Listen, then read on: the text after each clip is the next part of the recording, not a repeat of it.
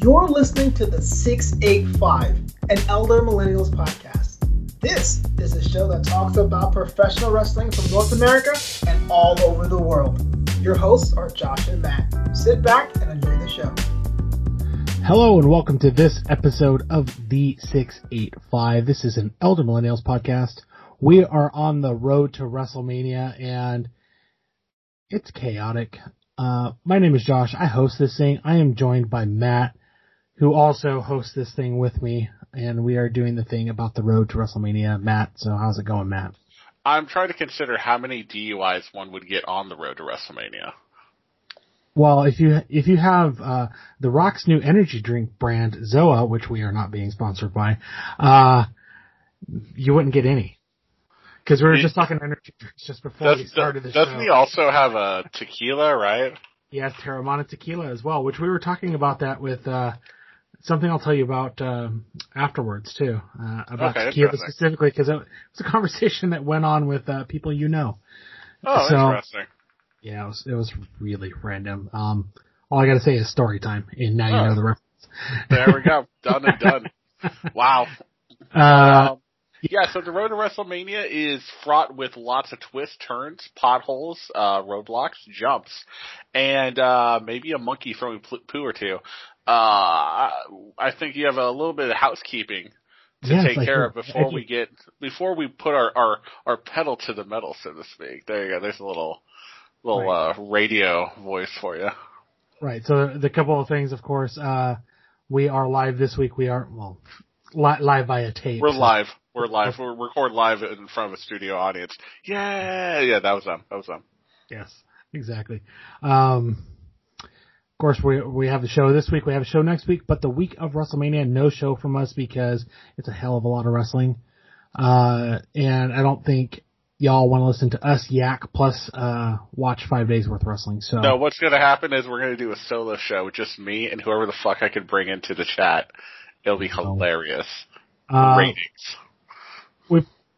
Well, I'm probably not going to tweet everything uh, during the shows. I'll kind of uh, throw some stuff up on on the Twitter machine, which is at the six eight five pod for the record. Uh, please follow us.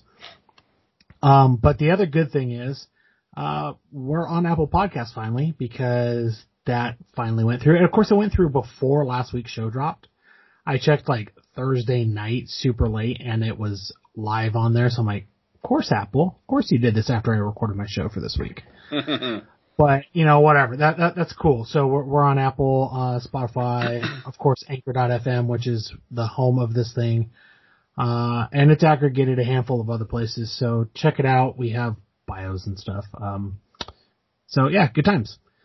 Um, let's move on to our top news this week. So I, I we got some headlines. Okay, so there's there's three big things that, that you put down on our list. I actually want to talk about this.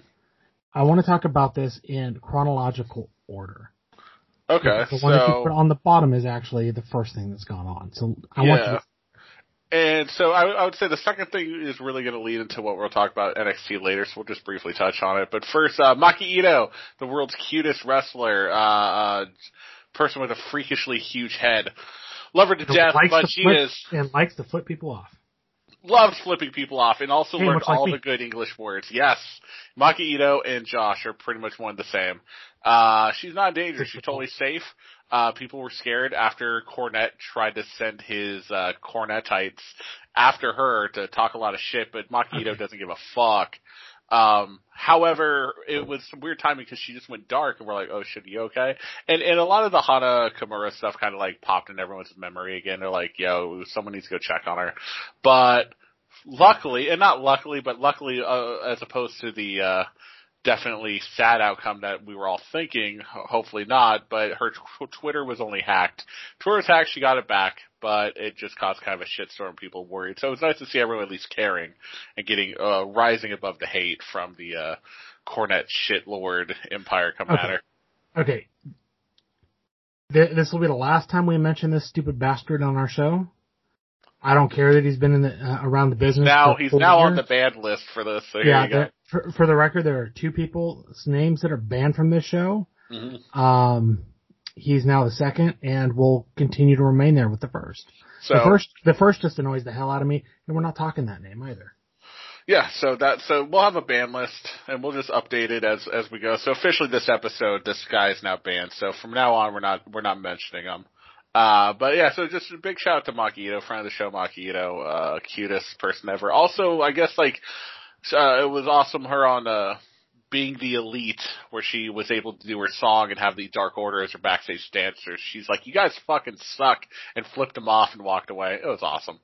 Um, the next piece of news, uh, which has some serious implications for one man's career and potentially whatever, uh, company could be the next suitor for him is Andrade got released by the WWE and allegedly, according to a lot of sources, uh, Fightful also reported it on their paid for Patreon page that he has a non-compete clause that was waived. So he is able to, as of right now, show up at any, he could be, where did Andrade show up in the impact zone or some shit like that? That could happen at any time, at any place. Yeah, so I'm, I'm not, you know, I'm glad for him. I, I'm, Oh, gonna put it, I, I'm. I'm gonna put it that way because honestly, they didn't do anything with him after the whole thing with him and Garza and Zelina Vega got dropped. I'm like, Yeah. what do you do with him? He had, he had a, a solid U.S. title run, but that was it. That, that was, that was it. I'm like, you haven't So- done shit. This dude should have been, should have been competing for the WWE title. Yeah, it, it's it's fascinating how much the WWE loves to build something up only to shoot themselves into the foot in the foot and then complain, oh, why didn't they get over? Uh, it's it's fucking wild. Andrade has a great look. He is a very attractive man. He has a very charismatic personality. He is phenomenal in the ring. His match with Johnny Gargano at Takeover was considered That's- one of the best Takeover matches of all time. one of my, that's one of my favorite matches of theirs. Yeah, everyone everyone talks and raves about this match. He comes to the main roster, and this dude got over despite wearing in his debut suspenders.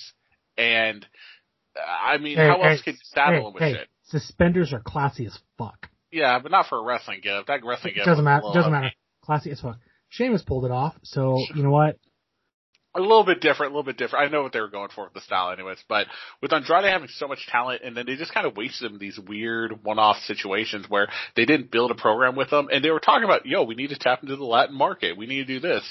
Luckily they didn't just put a mask on again, turn back into La Sombra and throw him into Lucha House Party, but fuck, like eh, they could have done more. They did do worse. They just put him in catering and they're like, well, we got nothing for this guy. I'm, And I'm I don't gonna, know if it's just because he's banging and now like gonna marry Charlotte, and it was some sort of like weird shit on Vince's part because we all know the weird track record allegedly that he has with Latin talents and blonde chicks. But still, the fuck. Dude, he should he, he should have been, and, and I mean this in a professional wrestling sense, not in a personality sense, because he's not a piece of shit.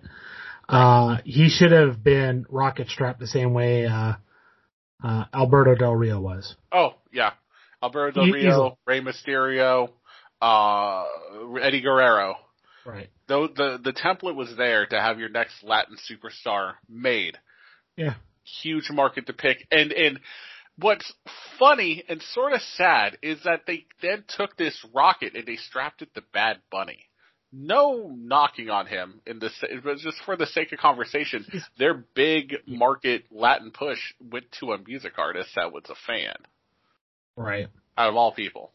Who's gonna have a match at WrestleMania, which is crazy. Yeah, well, yeah, yeah. We'll talk about that later, but um, So- Andrade, I, I say like everyone's talking about like, oh, where should he go? Where should he go? I don't care. I don't care where he goes. I, I literally do not care where A, he goes. I want him to to be show up happy. somewhere. I want him to be happy. I want him to go to the place that will pay him the most money. I want him to go to a place where he'll get the most, well, not say most bitches because he's, he's married Charlotte, but rather just the most amount of fun and where he can actually work and show us and show the world why he is. Like, I want him to prove WWE wrong wherever the fuck he goes. Yeah, pretty, pretty much. That's pretty much how I feel about it. Yeah. It is I don't care where he lands, not not because I don't care about the wrestler or the person. It's wherever he goes, as long as he is treated well, he will put butts in seats, Yeah. and it will be good. exactly. So this is a guy like oh, so such and such company should sign him. I usually have an opinion about that. Him, I don't because he could, he could fit in everywhere. He could go to NWA and fight there and be uh, be great. That that would be fun to see because it'd be so so uh, random. Yeah. Um, he could go to AEW, but AEW he's going to get lost in the shuffle a little bit for a little bit. Unless they strap him straight to the top immediately. Right. Yeah, Uh, that, that's go-. That's there's there's yeah. And then New Japan, oh he New could go. Japan, Well, he could go to he go to uh he go to Impact for a little bit. Right. He could go to Impact and be top guy pretty quick. He could go Yeah. to uh back back down to Mexico. Not not saying he'd want to, but he could. Yeah, Um, because he has his buddy Rush down there. Um, And, and you could he could go to uh he could go to New Japan. I think New Japan would be fun to watch him wrestle. that would be Also, like if I had a list, like in the list, I would I would be leaning toward New Japan just to see him reunite with Los Ingobernables. But um, Gobernables. uh, my my gringo comes out hard late at night. But I mean, on a completely unrelated side note, uh, my backyard wrestling promotion is looking for a top star, anyways. Uh, my mom cooks very well. I have a dog; it's really nice, and there's a pool. So Andrade, call me. You know me. Uh, mutuals on Twitter, probably just DM me. Uh, I have. At the time of this recording, a very lucrative, lucrative payment for you of uh, 590 Dogecoin. So there you It's go. worth like a dollar. Move. Whoa, whoa, whoa, whoa. It's worth 30, well, it's going down. Now it's about $30 right now. But that's neither here nor there. Andrade, the ball's in your court. Okay. Make the right move. Oh Lord. Okay. Anyways, you know what? Uh, enough about that. We we wish uh, uh, wherever Andrade uh, goes that it's a big middle finger and proves people wrong because I think he will. Oh. Um, so the NXT Tag Team Championships have been vacated as of today. Danny Burch su- suffered a separated shoulder. yeah. So w- with that being with that being said, uh, there's a new match for uh, NXT Takeover, uh, Stand and Deliver. So we'll get to that when we when we uh, start talking NXT towards the end of the show. But kind kind of keep that in your head. Hmm. Yeah, Uh, it sucks. It was on uh, NXT, the tag match between them and uh, Kross and Balor, and you could tell in the middle of the match something happened because Burch went off to the side, and it was just kind of a two-on-one at that point. It seemed like things got a little shuffled. They played it off great, like professionals as always. You know, top guys in the ring, um, but you knew there was definitely something up. So unfortunately, it was a real serious injury that he is now taken out, and the tag titles are now up for grabs, which in the unfortunate effect of a career like that, a guy that like Danny Burch has so much upside, especially in the tag division, huge opportunity ahead for three teams coming up. So we'll talk about that uh, when we get to the uh, talk about NXT. Right. Um, the the good thing the good thing about this, the way they could play this storyline, is, um, they could come back as soon as he's healed up. They can come back. I never lost. Basically, what they're doing with Karrion Oh, yeah. Right now. So Mhm. Yeah, So so, it- there's it's- it's, it's there, it's there in the future. right, right. So so it's it's good. Um, it, it sucks for him, but he'll recover. He'll be back. Uh, I I'm looking forward to it. Oh yeah, because it'll be fun. So th- this past weekend, I spent some time. I sat down. I watched NWA Back for the Attack. Uh, I did tweet along with that show if you were following.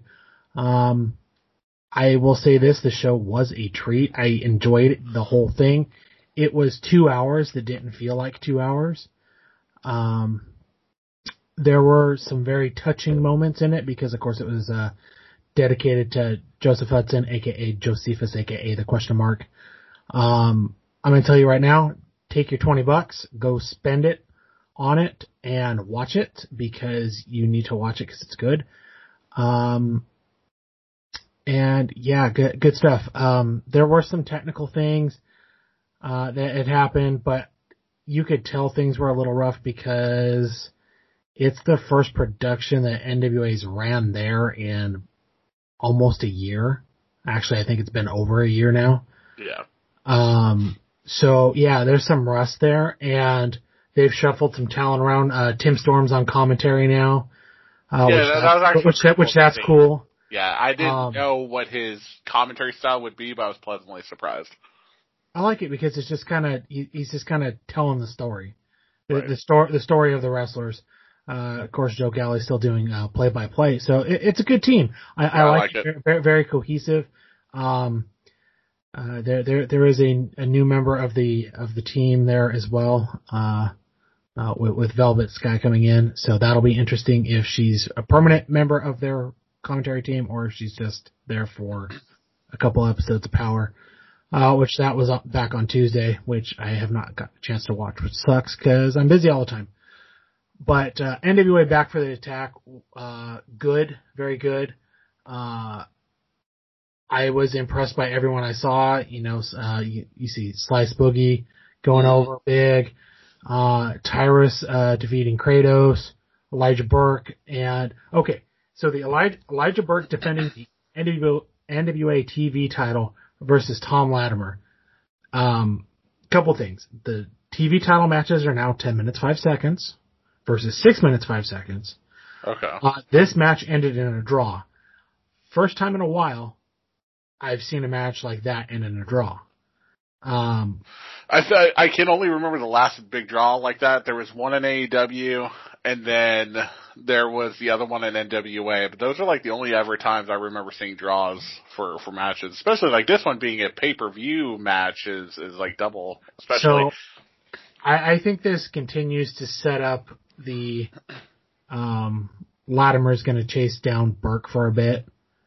Uh which is cool. Uh I, I don't know exactly it's really establishing Latimer as uh someone that is now stepping away from tag team uh from the tag team division to be his own man, which is great.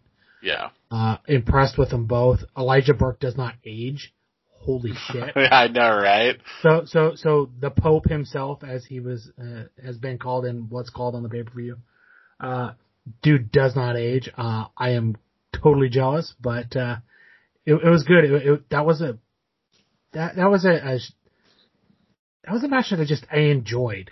I just enjoyed that match. I, I don't know what about it I enjoyed. It wasn't anything spectacular, but what it did, it did really well and it kept you on the edge of your seat for the entire time, which was great. And 10 minutes, 5 seconds, great.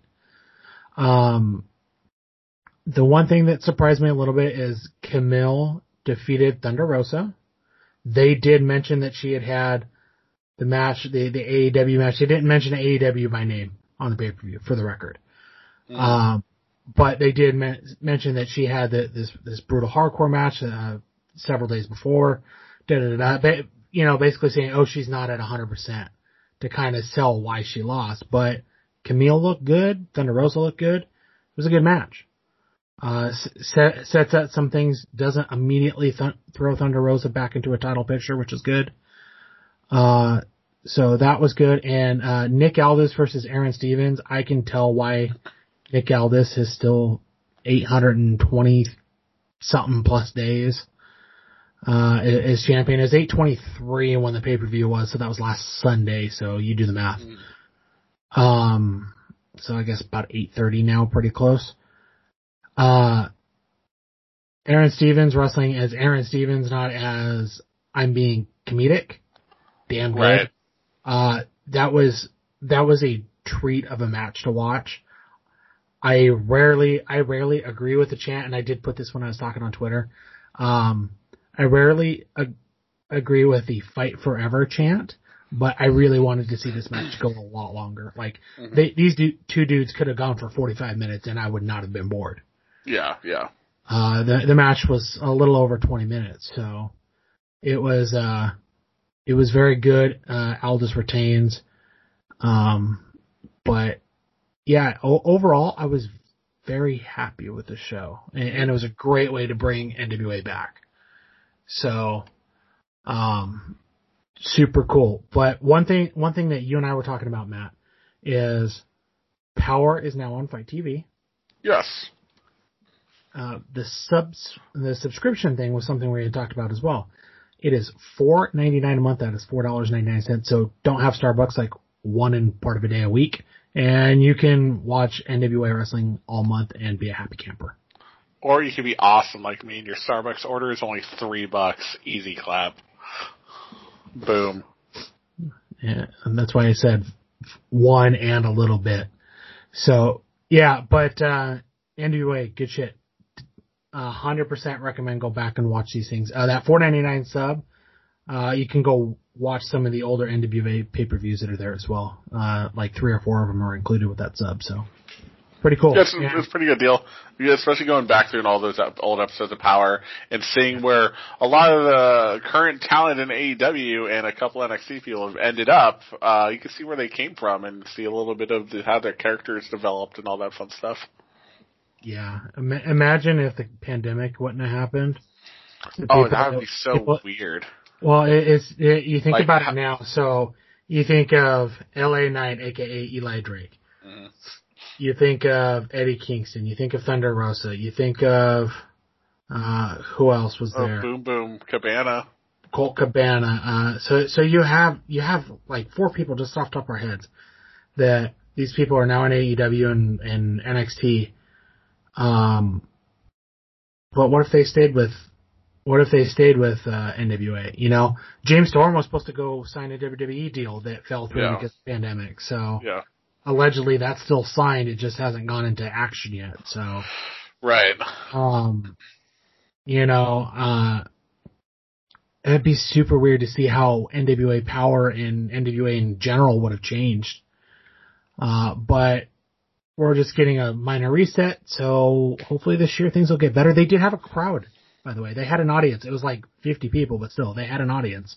Yeah. So it, it added it added just that dimension that I had been missing in shows. So it's really nice, really nice to see. So anyway, enough enough about me gushing about the NWA because I can do this for a month. Um, let's move on and let's talk some uh, some AEW. Matt. I'm going to let you kind of run with this just because I I have some I have some opinions on it, but I kind of want you to break it down. So so have at it. So I, I guess uh, we'll start with the biggest the biggest moment from the top, which is uh, Britt Baker versus Thunder Rosa. So we we mentioned it last week, and now that we've had a week to kind of sit on it and see the fallout for it, see what people are talking about. It is definitely the most talked about match. Uh, I would, maybe for the year, for the year, I would say like not a lot of matches have a, have as much of a uh, story around them, and especially story afterward as these two had, and, and being two women going through a lights out match, not a death match, but it's it's like to the level of like Moxley and Omega, but it still is a hardcore match with lots of blood. It was a star making match for Britt Baker. Thunder Rosa was already more of an established star because of her work in NWA, but still in the AEW fan base crowd. Again, another star making match for the two of them. It really solidified those two on the top one and two. And I mentioned that in my top five at the end of the episode. How this sort of like cemented them as the one and two positions under Hikaru Shida, with now it looks mm-hmm. like Tay Conti and uh, I you could and then the fifth, the, if you put like a top five, that fifth is so rotating and moving and fluid. It's hard to even say because the women's division is getting stronger and stronger by the minute over in AEW. And this right here, uh, I have which is something I'm grateful for, by the way. Oh yeah, I have my concerns about if the if the women were going to get as much time as the men, and how much of the division's working. What are Tony Khan's thoughts on the women's division. This this really shut down a lot of the talk that he had no interest. Um, it was huge. They I know they pre-taped it, and the story is because uh, Baker was on the podcast, Renee Young's podcast, sorry, Renee Paquette's podcast, and she talked about how after the match was done, it was pre-taped, but her boyfriend, uh, Adam Cole, baby, called, you know, FaceTimed her, you know, said how proud he, he was, and he heard everything about it, and then she then said that the NXT guys backstage all watched the episode live on TV backstage while they were presumably recording recording NXT TV, and they were all. She got messages from you know obviously her boyfriend, but like people backstage in NXT. She got a call from Drew McIntyre saying like how impressed he was, and like other women like Bayley and Sasha Banks. So it's really cool to see how many people have rallied behind Britt Baker as a person who a year ago today was not anywhere near to the level of skill, ability, character building. Uh, she said that her injury and forcing her to become more of a character actor rather than a wrestler really gave her that that time to cultivate that that personality and then that changed into her in-ring ability because she could use that personality in her moveset. Right. Between her and playing off of Rebel, Rebel has been such a great sidekick for her. And without Rebel, I heater. don't think. Yeah, the heater and the shit talk and and then that laugh, that the nauseating laugh. Oh god, it's so perfect. It's great. I cannot Right. see Britt Baker without without Rebel. They're just so synonymous together now. Right. I, I would say this that um Britt Britt Baker's character work is definitely, you know, definitely uh a lot further along than if she would would have not gotten injured. And and I think that's right honestly. If uh you know you have to have those silver linings. Obviously she she found that with with being able to build her her persona and everything and that works. And Yeah. it's it's great because now you can build off of this. And if she even if she changes kind of her character up a little bit now she has kind of a baseline to work with not just Right. look at me i'm you know tall female that can wrestle Right. um Yeah, and, you, you know it, it- easily it's more of a depth you know turn into a face type of character too. Right. She can pivot that character and work at both sides. Which some characters you look at, you're like, that person can never be a heel, that person can never be a face, but she can prove that she can get not only get the crowd on her side and and follow her, love her, and be like, oh yes, we cheer you on, but at the same time, like she could turn them and go, yeah, f, f this person, boo, you I'm know, boo you know, you could you could have said the same thing about uh Candice LeRae if you want to do an exact comparison. uh, yeah, definitely. in, in the women's division. Bo- both Candice LeRae and Johnny Gargano turned at the the almost the exact same time, uh, because Gargano is one of those people where you're like, he'll never be a bad guy. Look what he's doing right now. It's great. She she's playing off of him real well. It's a different wrinkle in their characters. You know, uh, Britt Baker, same thing. Yeah, So- it's that three dimensionality. That's a new word I'm gonna coin dimensionality of of a character there. Um, just to give you that that that depth. Right. Because Right, it's lore building. That's what this is. Yeah. You want to you want to build lore around your character so the person that's a fan can say, "Oh, I followed you throughout this time. I've seen these story arcs, kind of like an anime." You know. Right. Exactly. So Speaking of anime, though, the Pinnacle yeah. So I last week. Yeah, so I figured this was coming, especially after, you know, the whole MJF uh, leaving the inner circle, betraying Jericho, all this BS.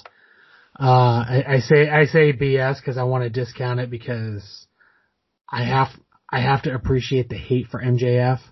Oh yeah, it was very anime. The betrayal, like if, if it was the, the meme Top, top, top ten, ten an- anime betrayals. That was it. Oh, it was so good. And look at Chris Jericho. From going from him and Kevin Owens, what why is my name on the list to uh MJF going, well, I paid off the guy who does the lighting. Um fuck it, eh. Wow, well played. Just well played. Right. Right. And so now you have the pinnacle. This is MJF, uh, Wardlow, of course, Tully Blanchard, FTR, and who else is with them? I feel like I'm missing. Oh, Oh. Shawn Spears. Shawn Spears. Ouch, So- put some respect on the Spears. The chairman. Okay, the the chairman that has like the best music, uh, uh entrance music, but his match against Cody, he came out all slow and shit, dragging the chair with the towel over his head. I'm like, talk about not fitting your music, man. Yeah, yeah, it did. That did not. Hopefully, we'll see how his how his character's changed over time because I feel like he's been kind of rehabbing that character during his time off right now. Um, and him being with this faction, he's a he seems to be a, a faction piece, not a single wrestler by himself. And I don't mean like that like he can't be a tag team, but rather like he needs people around him to help. He's a great piece. He's not the the centerpiece, but he's a great piece always to whatever group he can get a part of. Um, he, he, he plays off of other people very well. By himself, he doesn't have the presence. I don't know if it's an acting thing or if it's like the way he sees himself, like visualizes himself walking down to the ring. But as a group, he looks like a killer. Right. It's, it's weird. You know what I mean? No, I, I get what you mean. Yeah, and, and I think, I think he, he could thrive in this environment because he can be, he can be an antagonist. He doesn't have to be, uh, spotlight just on him. And he's at that point in his career because he, because he is a little bit older. he's at that point in his career where he can be that heater for someone too. Yeah. Uh, he, he can be an antagonist. He doesn't have to be the guy. He can be the guy beside the guy and he could tag and do singles and all this other stuff, but, uh, then I'm gonna say, I'm gonna say this. Um, I, I think at some point we are going to get faction fatigue in, in AEW because you saw yet another one this week with, with Matt Hardy and, and company. So it's, it's Matt Hardy with Private Party and now the Butcher and the Blade, which doesn't make any sense to me, but okay. Money. That's all it has to. That's all you have to know. It's money. Well, it's been, yeah. So it, it's another one of those, like, I understand what they're trying to do. They're trying to put people together to get them on camera so you understand who these characters are. I, I don't have a problem with that. I just feel like at some point we will hit fa- uh, faction fatigue. And Well, I know- mean- and I know I'm not the only one that feels that way. ask ask any New Japan Pro Wrestling fan. Have they said they've had faction fatigue? Yeah, but but here's the difference between the way AEW is doing their factions and the way that New Japan does their factions. New Japan basically has what they have something like five factions or something like that. Five, like five major clubs, like So you- three major clubs, and then two more more minor clubs. Well, you have you have uh You have Chaos. You have, you have Cha- Cha- Gucci, Chaos. You, You so you have Suzuki. oh, Then oh, you oh, have Hold on, let me uh, let, let's let's not put stank on these names. Let's do this right. You have the Bullet Club, by far the most famous. That is that is Gaijin Club. Uh, now has a bunch of Japanese members. So yeah. okay, you have Chaos, which is Kazuchika Okada and company. Then you have Los Ingobernables de Japón, which is Naito and company. Then you have Suzuki Gun, which is uh, our our favorite wrestler on the show, Minoru Suzuki's uh, faction. Then you have Taguchi Japan to a lesser extent. And then you have some non-affiliated stuff and then you have some other groups. But those are your big, those are your big factions. Those are the ones you know. So that's only like five, but there's also like 50 guys on that roster. So, you know, 50, 50, 60 guys on that roster. So they're- they're moving around a bit. So it's not like, it's not like, oh, now this guy has a little click, and now this guy has a little click, and now this guy has a little click. It's, it feels more natural in the way New Japan does it. Not saying that AEW is doing it bad. Uh, it's just at some point, oh, we're gonna get another faction, It- but because it's like, uh, it's like the surprises we were ta- surprises quote unquote that we were talking about from uh, Revolution. Oh, you're you have a, a, a surprise guest or a surprise entrant, which was uh, Ethan Page. Then you have uh, the surprise signing, which was Christian Cage. Uh, respect the name, by the way. Um, and then you have, you know, you, you can only do surprises and you can only do additions so much for so long before people are kind of like, I'm over this. Well, glad we haven't hit that point yet. But Well, it, like I said, it, it's just, I, I feel like it, at some point, like I know why they have to do it right now, but I'm hoping, I'm hoping that this isn't a trend that continues. Factions- have to start somewhere. And you can tell because of who who created AEW was the remnants from a faction uh in New Japan. And I could tell what they're trying to do is recreate the faction system with their storytelling and with their rosterization. And you couldn't just go one day like, hey, we put a bunch of names in the hat and y'all all y'all are gonna be on teams. But what they are building and cultivating is a group of individuals who all have alliances uh, on today's Dynamite, a new alliance has been built between, we already had Jon Moxley and Eddie Kingston as former enemies, now friends because of honor.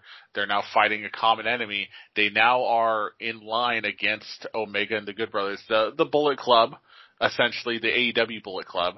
And they also ran afoul of the Young Bucks. And Moxley just had to say one line. He goes, hey, you're either with us or against us, but if you're not with us, get the fuck out of our way, because we're gonna fight them. But if you want to help, we'll gladly take the help.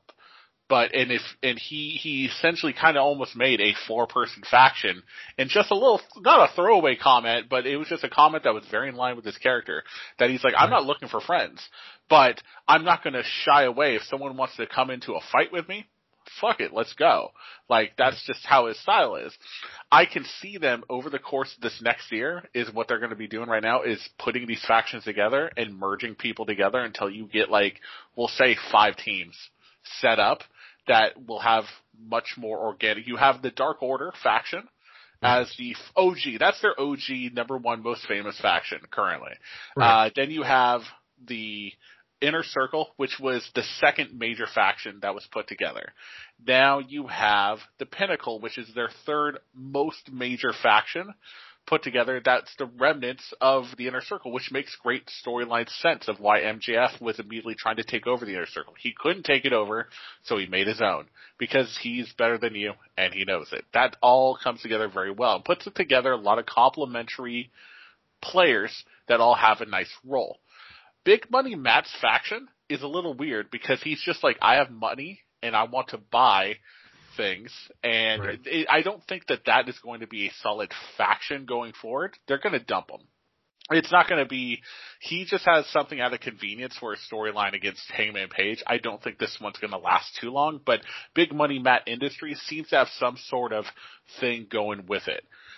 Right. I don't know if you could have room for, I guess, one more faction, which well, might right. be the Jon Moxley alliance that well, he has you, building you, for. You have, but you you have Kenny Omega with with with uh, oh yeah, then the, the, the Good Brothers. So that yeah. that's kind of that's kind of a weird one because that kind of bridges the two So, companies. Yeah, what's kind of left are little trios. So you have Death Right. Triangle, you have um, the AEW Bullet Club, you have um, then you have like Team Taz.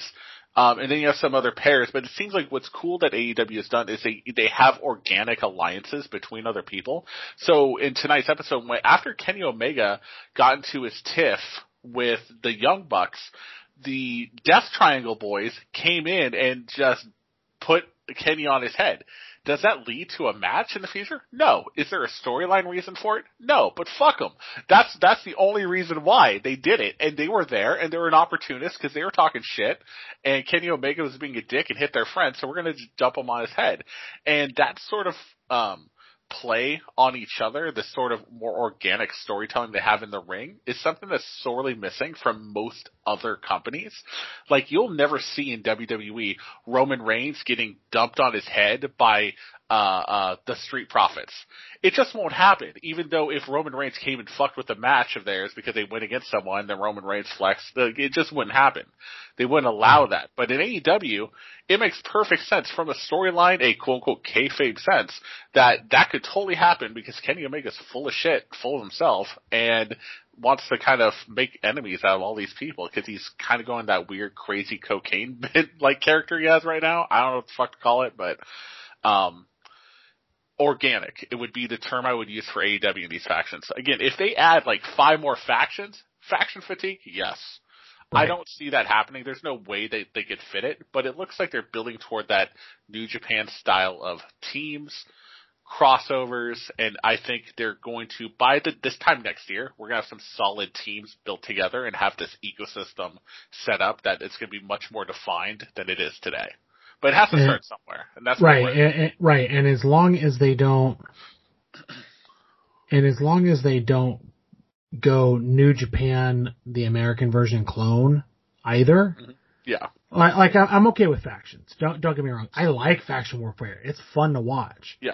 because It's, it's way better than Raw versus SmackDown once a year and they try to call it a faction. Makes no sense and no one fucking believes it. But when, you know, the Dark Order and, and Inner Circle want to clash because they both have inner model, like inner fighting just over like a certain prize, makes total sense. You're like, yeah, fuck them. Let's fight.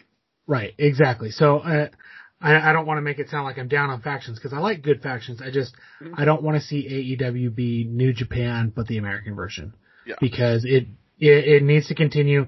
It's continuing to find its own place, and it will continue to grow. So you know, It's definitely Uh, evolving.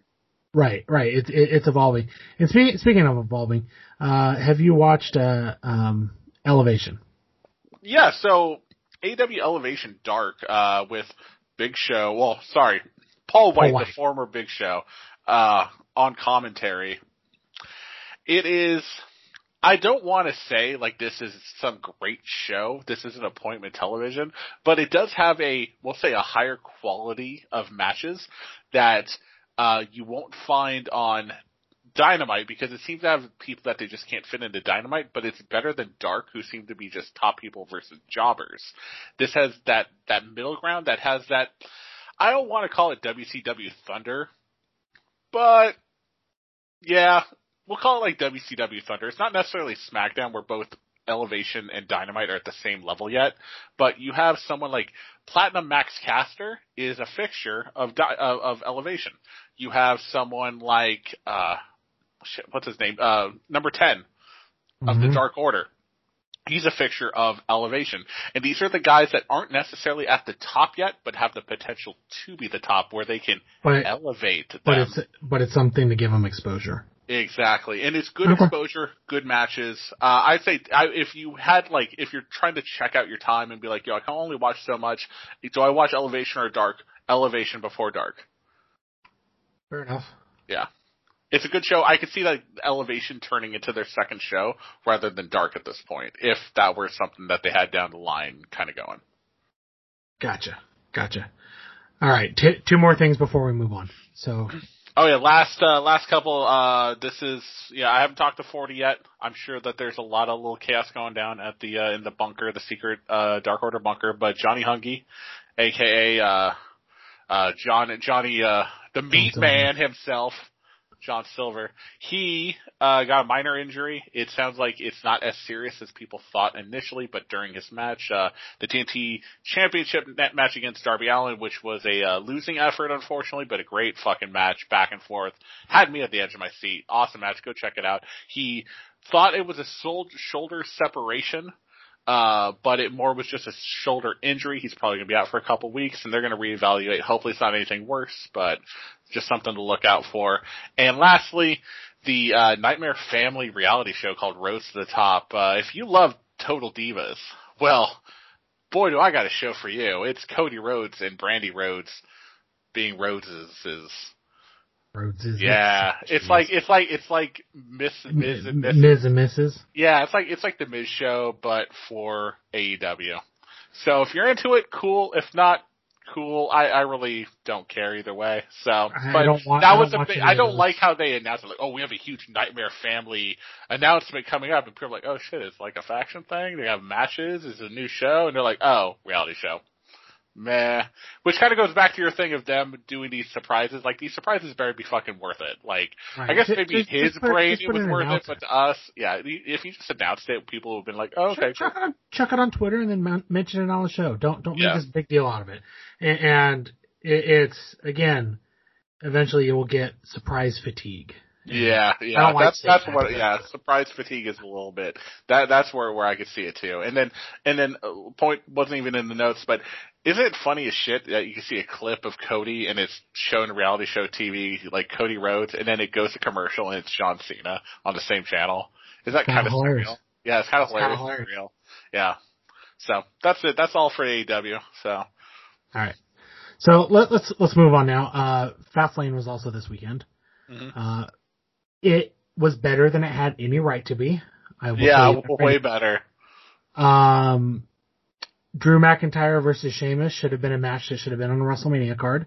Yeah. Uh, I will say that every day of the week.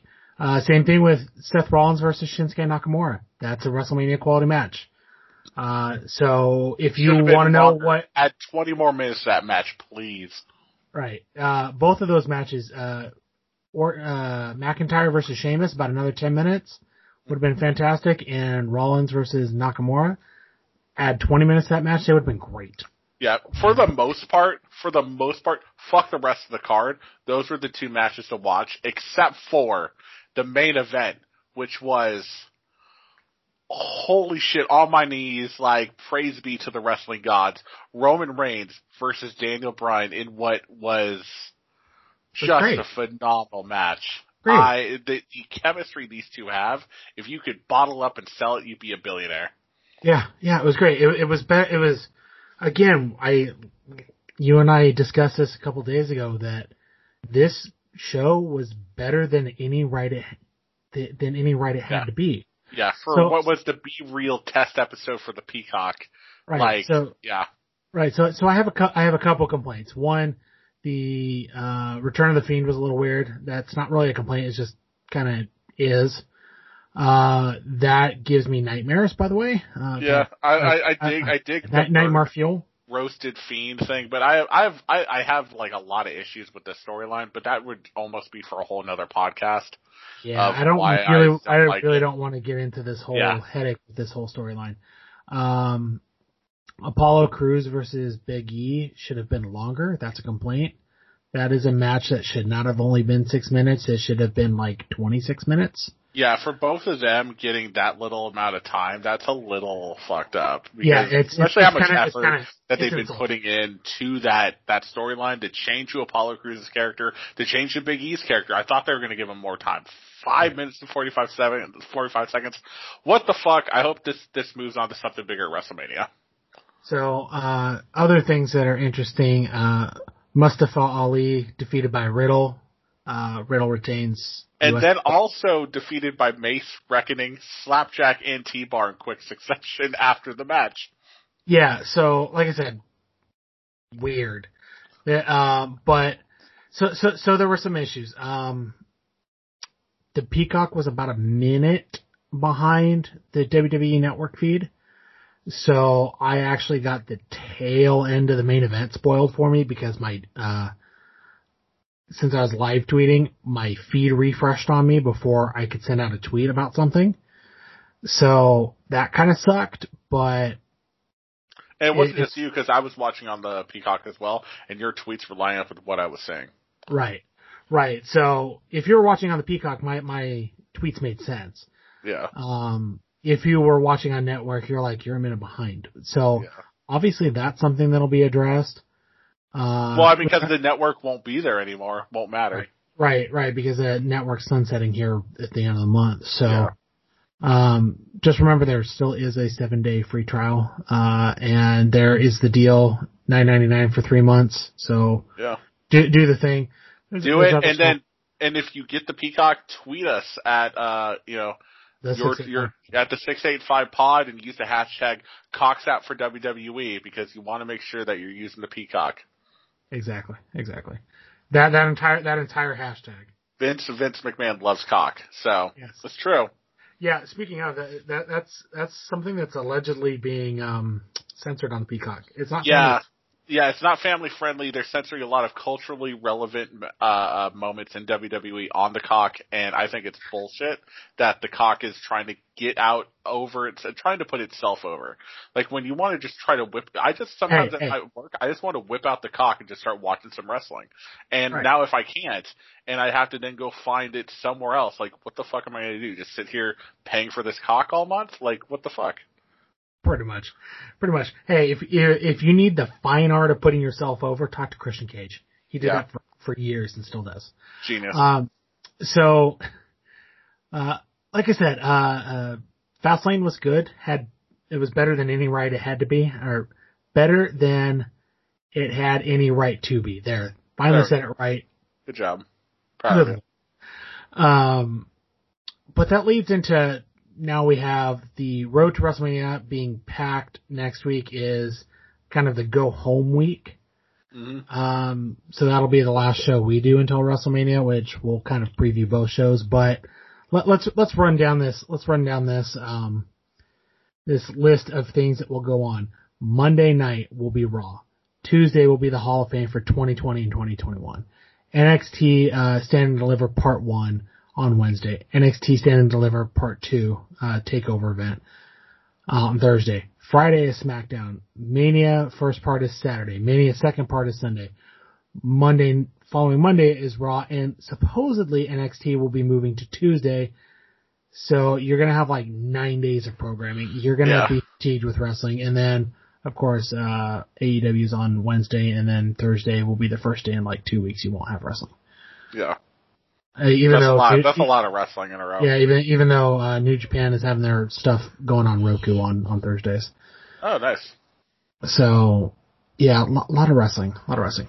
Um, but but with that being said, I want to do I want to do a quick look at the at the cards, some things that were announced. Um, of course, we know the SmackDown Women's Cha- Championship was announced. I uh, I said this on my tweets over the weekend. They're finally they they did exactly what they had to do with Bianca Belair. I believe that she belongs in that spot now. It didn't take them a whole lot to convince me, uh, but they've done everything to book her character right, and she's done everything to play it right. Mhm. That I believe that she belongs in that spot. One She's, hundred. she's gonna whoop Sasha's ass and hang her over the rope and just beat the crap out of her, dump her outside, do some flippy shit, and then chuck her back over the top rope with that upper body strength of hers that could that could lift Otis, and then just beat the shit out of her, choke her out, whatever. It, it'll be one, two, three, easy clap.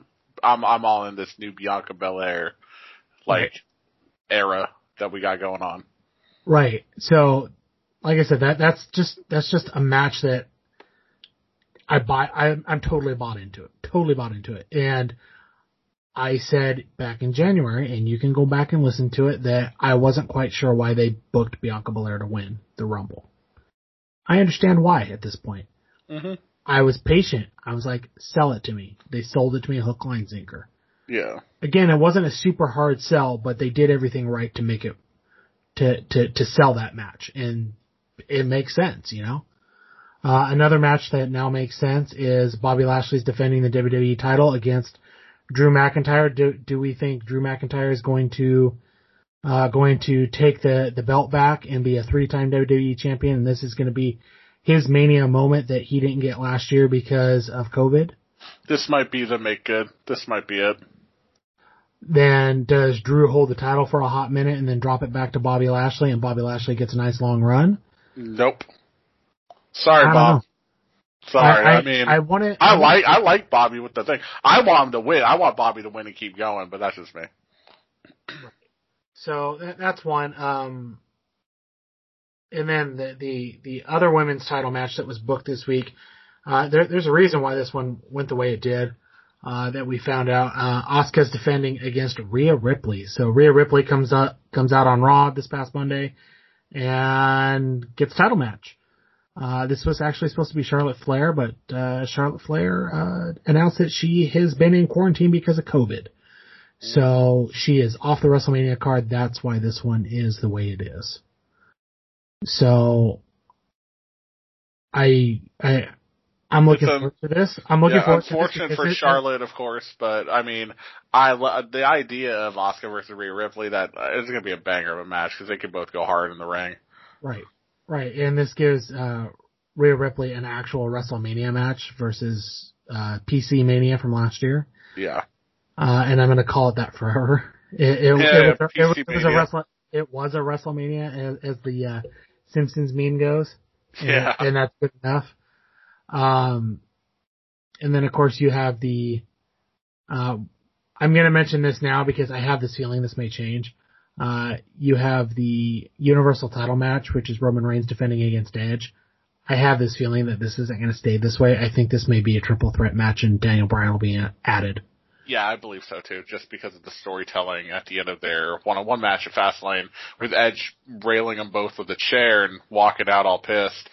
Yeah. Daniel Bryan's going to be brought into this as probably his last, because it seems to be like he's trying to do his kind of his last stuff in WWE before he hangs it up and becomes Right. a family man or something. So if that's the case, this would be a good going out for him.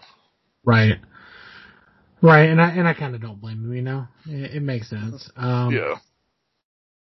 We'll see. Uh, of course, SmackDown will air after this podcast is dropped, so we'll see what happens on SmackDown, and then uh, talk about it next week. We may we may uh, may have an answer tomorrow night or uh, tomorrow night. Uh, by the time this has been posted and has been up for a little while, yeah, There you go. That's that's the answer. Can can you can you tell that I can't think? Welcome to my life. Um, but yeah, there, there, there's a there's some other matches on the card, but I don't really want to get into those right now because I want to see where they settle by this time next Mhm. week. Yeah. Uh, but those ones are the most intriguing right now because those are the t- big title matches. Um, but take over stand and deliver. So this, this is interesting. Uh, stand and deliver are going to be two nights. Um, absolutely packed. They have eight matches between the two nights already set. Um, of course, you have the women's championship match, which we'll we'll get to next week because I want to see how a couple things shake out. Um, the NXT tag team titles are going to be up for grabs in the triple threat tag team match. It's going to be Legado del Fantasma, that's Raul Mendoza and Joaquin Wilde, uh, versus the Grizzled Young Vets, James Drake and Zack Gibson, versus the Dusty Cup winners, MSK, which is Wesley and Nash Carter. So, uh, this will be fun because all six of these guys can go. Oh yeah. And you could you could easily see any of them walking away with it. Right. I, I, I will say this, and this is because I want to see them, I want to see them grow a little bit. I don't want to see MSK with the titles because I think it's just a tick too soon hmm because I want to see them chase. I want, I want to see what they do to chase and I want it to be a big damn deal when they do win. Yeah. Not, not saying that going into WrestleMania is not a big damn deal, but I want to, I want to see what they do on the chase for the first time, you know? Put, put, Oh, belt, sure. put, put the belt on the grizzled young vets. I think that's a safe choice. I, I think it's a safe choice. Uh, Legado del Fantasma, I, I think they're kind of the wild card in this match. hmm Uh, if they walk out with the belts, you know, any, any team that walks out with the belts is gonna damn well deserve it.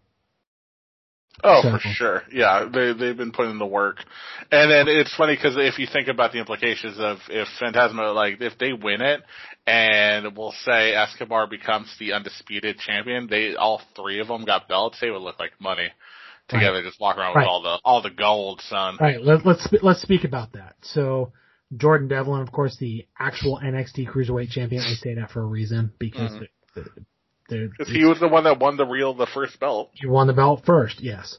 So, uh, because of COVID, he spent pretty much the entire year in the UK. Couldn't come back stateside to defend it.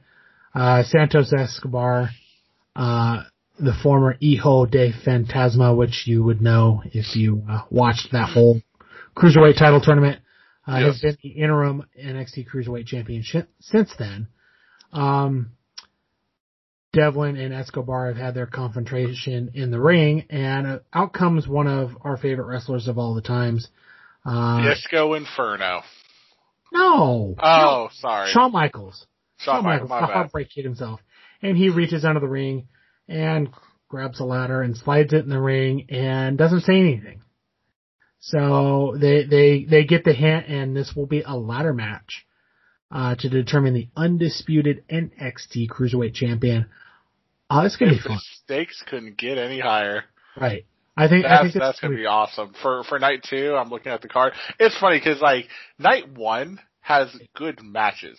Night two has amazing matches, and I'm not putting anything against night one, putting anyone lesser or whatever. But you have like a gauntlet eliminator match, which is going to be a lot of a lot of schmoz, a lot of guys going through and getting one up all over on each other. Io Shirai, Raquel Gonzalez, can't wait to see that. That's gonna be a banger of a match. Obviously the three way tag, and then you have Champ and, and Walter. But for night two, with with the legends of NXT, so to speak, currently right now at the top of the top, it seems like with with Finn Balor, uh, Adam Cole, Johnny Gargano, and now this this ladder match, which originally some would argue is the weakest of night two, became Oh, no, just this- on par with all the other ones. show. So gonna be oh so amazing, so Uh, good. they- so let, us run down night two's card real quick. This is uh, as things we we may have more information Yeah. on this next week, but I think this is pretty much set in stone. Uh, Jordan Devlin, Santos Escobar, ladder match, NXT Cruiserweight title. Um, Johnny Gargano versus the winner, the winner of the Gauntlet Eliminator from night one, uh, singles match for the North American title.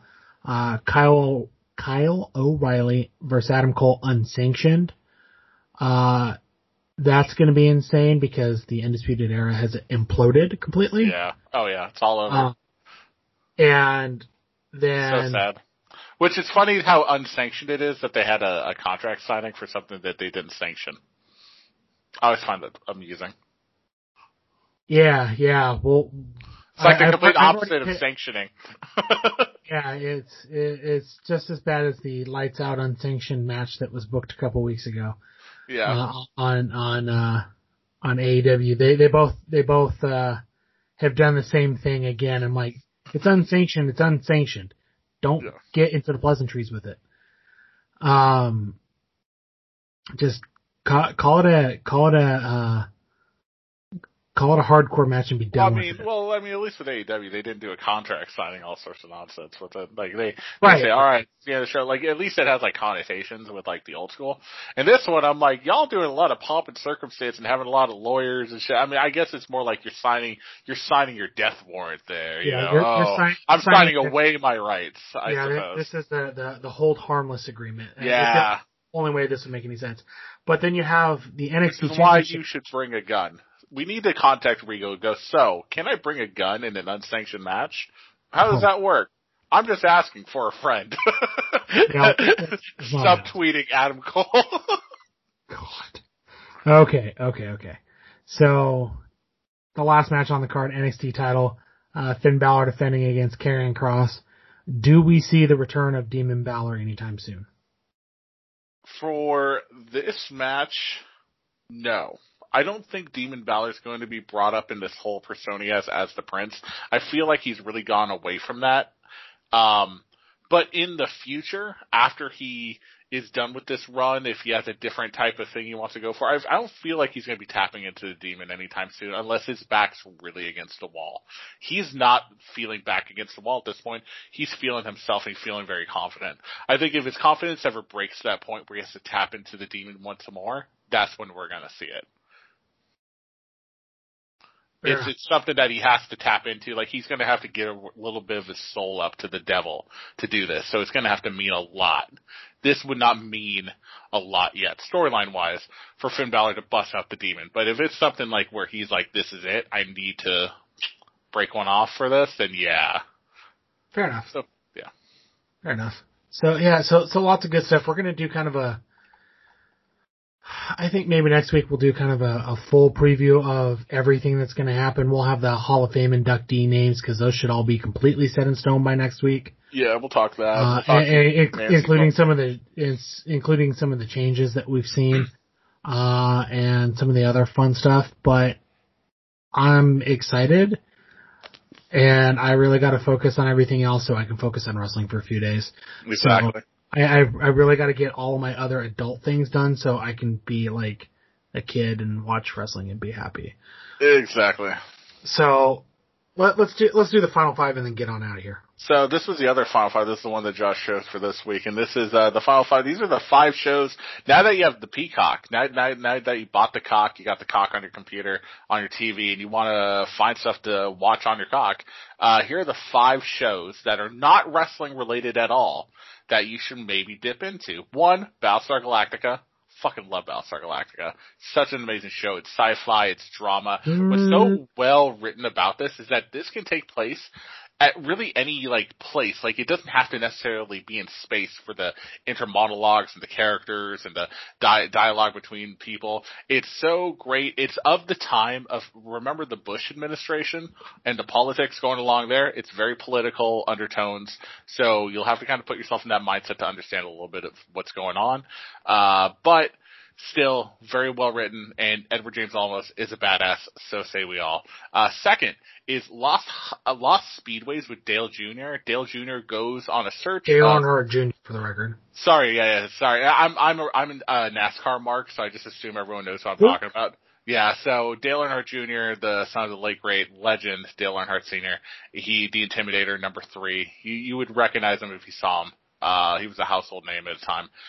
His son, uh, who is also a great racer in his own right and is currently still active with NASCAR behind the scenes, uh, he is on, he has a podcast and he has this, uh, documentary series where he goes and finds old speedways that are defunct and he goes and finds the history about them and he finds out like, you know, his dad used to race here, his friends used to race here, dad friends used to race here, what, what happened, why did it go out, and then, uh, you know, figuring out like other places like to renovate for future times. And I know he's been really about trying to restore and find the heritage of racing here in America in these old old racetracks and find the story and try to find a way to like bring them kind of back to light and clean them up a bit and make them something that you can go back to. Uh, third show I want to say is this is, sounds like an old person show. It is a Kevin Costner show called uh, Yellowstone, and it is on paper it sounds like really old person. Like I'm trying to get you to watch Matlock, but it's about a dude who's just trying to save his ranch, uh, living out near Yellowstone. But there's lots of political intrigue and soap opera drama. If you like wrestling for the drama and for the excitement, the suspense, and the, you would like Yellowstone. I feel like if you're a wrestling fan, you would like Yellowstone. I don't know why, but you would. I've, I've heard it. I've heard from more than just you that it's pretty decent, but it's like yeah. everything else. You gotta have time. You have to have time to watch it. It's it's a it's a dense show. It's not a show you can just watch while browsing your phone. Right. Um, the same with Battlestar Galactica. You have to pay attention. Dale Jr. show, that's a phone show. The next one I'm going to say is also a phone show, but I think it'll it'll keep your attention. And it is wrestling related. It's Young Rock. Uh, new episodes of Young Rock are showing up on the cock. So if you want the rock on your cock and you want to rock with the cock, is just watch Young Rock on the oh, cock. This is it's terrible. Great. It's that's the running gag for the rest of the time. Thank you. um, Young Rock is a great fucking show, really funny. If you know the history of wrestling, you know the history of The Rock and his family, you will get all the in jokes, all the references. It's fucking right. awesome. And it's, it's bite-sized shows. They're only 30 minutes. My commercials like 22 minutes or less. Uh, so I've been catching up and watching these and, and just having a good fucking time with it. Uh, last show I'll add to the list and no pun intended, but it's called Blacklist. Uh, Blacklist is a, F like a governmental thriller it's uh, action, it's suspense. It falls apart after season four, so don't stop watching after season four. There's like 20 fucking seasons of this thing, uh, but you could stop after it gets really fucking shitty at about season five, and that's where I stopped. And then just pretend it was an awesome show that ended on a weird cliffhanger. There you go. Okay, I'm gonna add two shows to this. Uh, neither one is currently airing. They're both uh, in the archives. Um, well, excuse me. I will add one and then I will mention a second. Uh, the one I will add is Parks and Rec. Nice. Parks and, Parks and Recreation. It's, it's good. It's, it's amusing because you will see, hey, I recognize this person from here, here, and here. Yeah. There's a, there's a lot of that. And then, uh, the other show is because, because millennial, because millennial. Uh, The Office is also on there, and if for some reason you're still streaming The Office and you haven't bought it, that's your own problem. But it's there. That's where it lives now. I've mentioned this on the Elder Millennials podcast a few times. Um, just, just remember it exists there. Those are pretty much the two big selling points to get the cock at home anyways. So, uh, if oh, you're not watching those already. More. Yeah. I have one more. Uh, and because I've mentioned it already in this episode at least once, watch, go watch Brooklyn Nine-Nine. That, that show's a treat. Oh yeah, great show. So there you go. Scary Terry. Gotta love them. Now, now you now you've got eight shows uh, to watch on uh, the the cock that are not uh, WWE. Yeah, exactly. So, with that being said, uh, my brain's done. Uh, I think your brain's done. Uh, there's a lot to talk about done. still. Uh, but I think we're good. So until next week, um, unless you have anything else you want to say, I, I think we're good. I think we're good. Okay. For Matt, I'm Josh. This has been 685. Until next week, uh, wash your hands, wear your masks, be nice to one another. Don't be a fucking racist because if you do, you're a dumb shit. And uh, we'll see you next week. Cockadoodle doo, motherfucker. You've been listening to the 685, an Elder Millennials podcast. Find this podcast on Twitter at the 685 Pod. Please follow this podcast by subscribing to the Elder Millennials on your podcast service of choice. You can also find this podcast on anchor.fm. You can also find us online via Twitter and Instagram at ElderMillPod or on Facebook at facebook.com slash ElderMillPod. On behalf of all of us here at the Elder Millennials, we'd like to thank you for listening to the podcast. We'll catch you soon. Goodbye, everyone.